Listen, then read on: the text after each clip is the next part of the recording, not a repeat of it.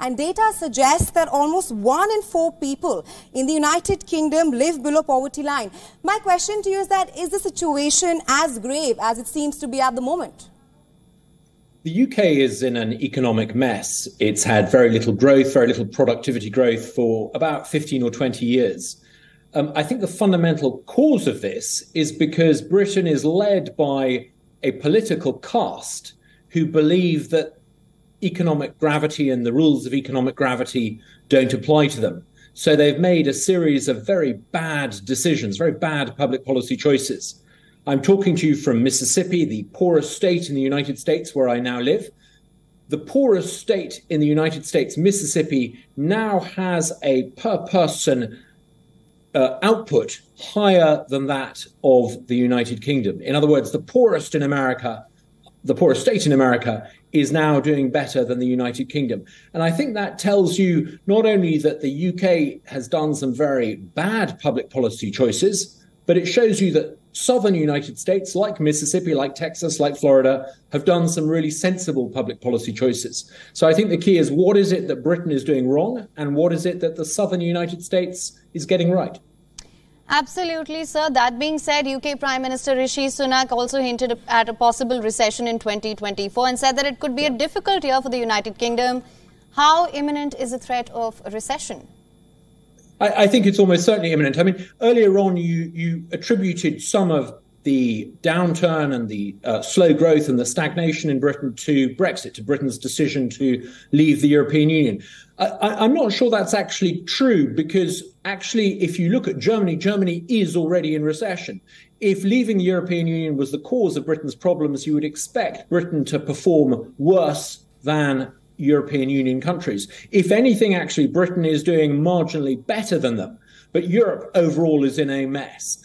And I think the reason why Britain is in a mess is because it's done a, a number of things, not, not Brexit so much. It certainly failed to take full advantage of Brexit, but Britain and Europe collectively have done a number of things that are catastrophic for the economy. They've made choices about energy policy, for example, in, in marked contrast, for example, to India. And I think it turns out that the European decisions on net zero uh, are the wrong choices. I think India, by contrast, has made some good choices. I think Britain has made some poor choices on tax and on regulation.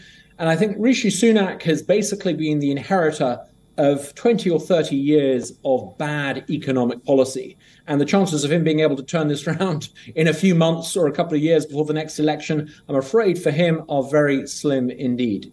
Right, Mr. Douglas, you listed down the factors that have led to the situation right now in the United Kingdom, the dire situation indeed. My last question to you is that what action can actually be taken to tackle the rising cost of living in the United Kingdom, uh, which is clearly impacting the middle class in the country as of now?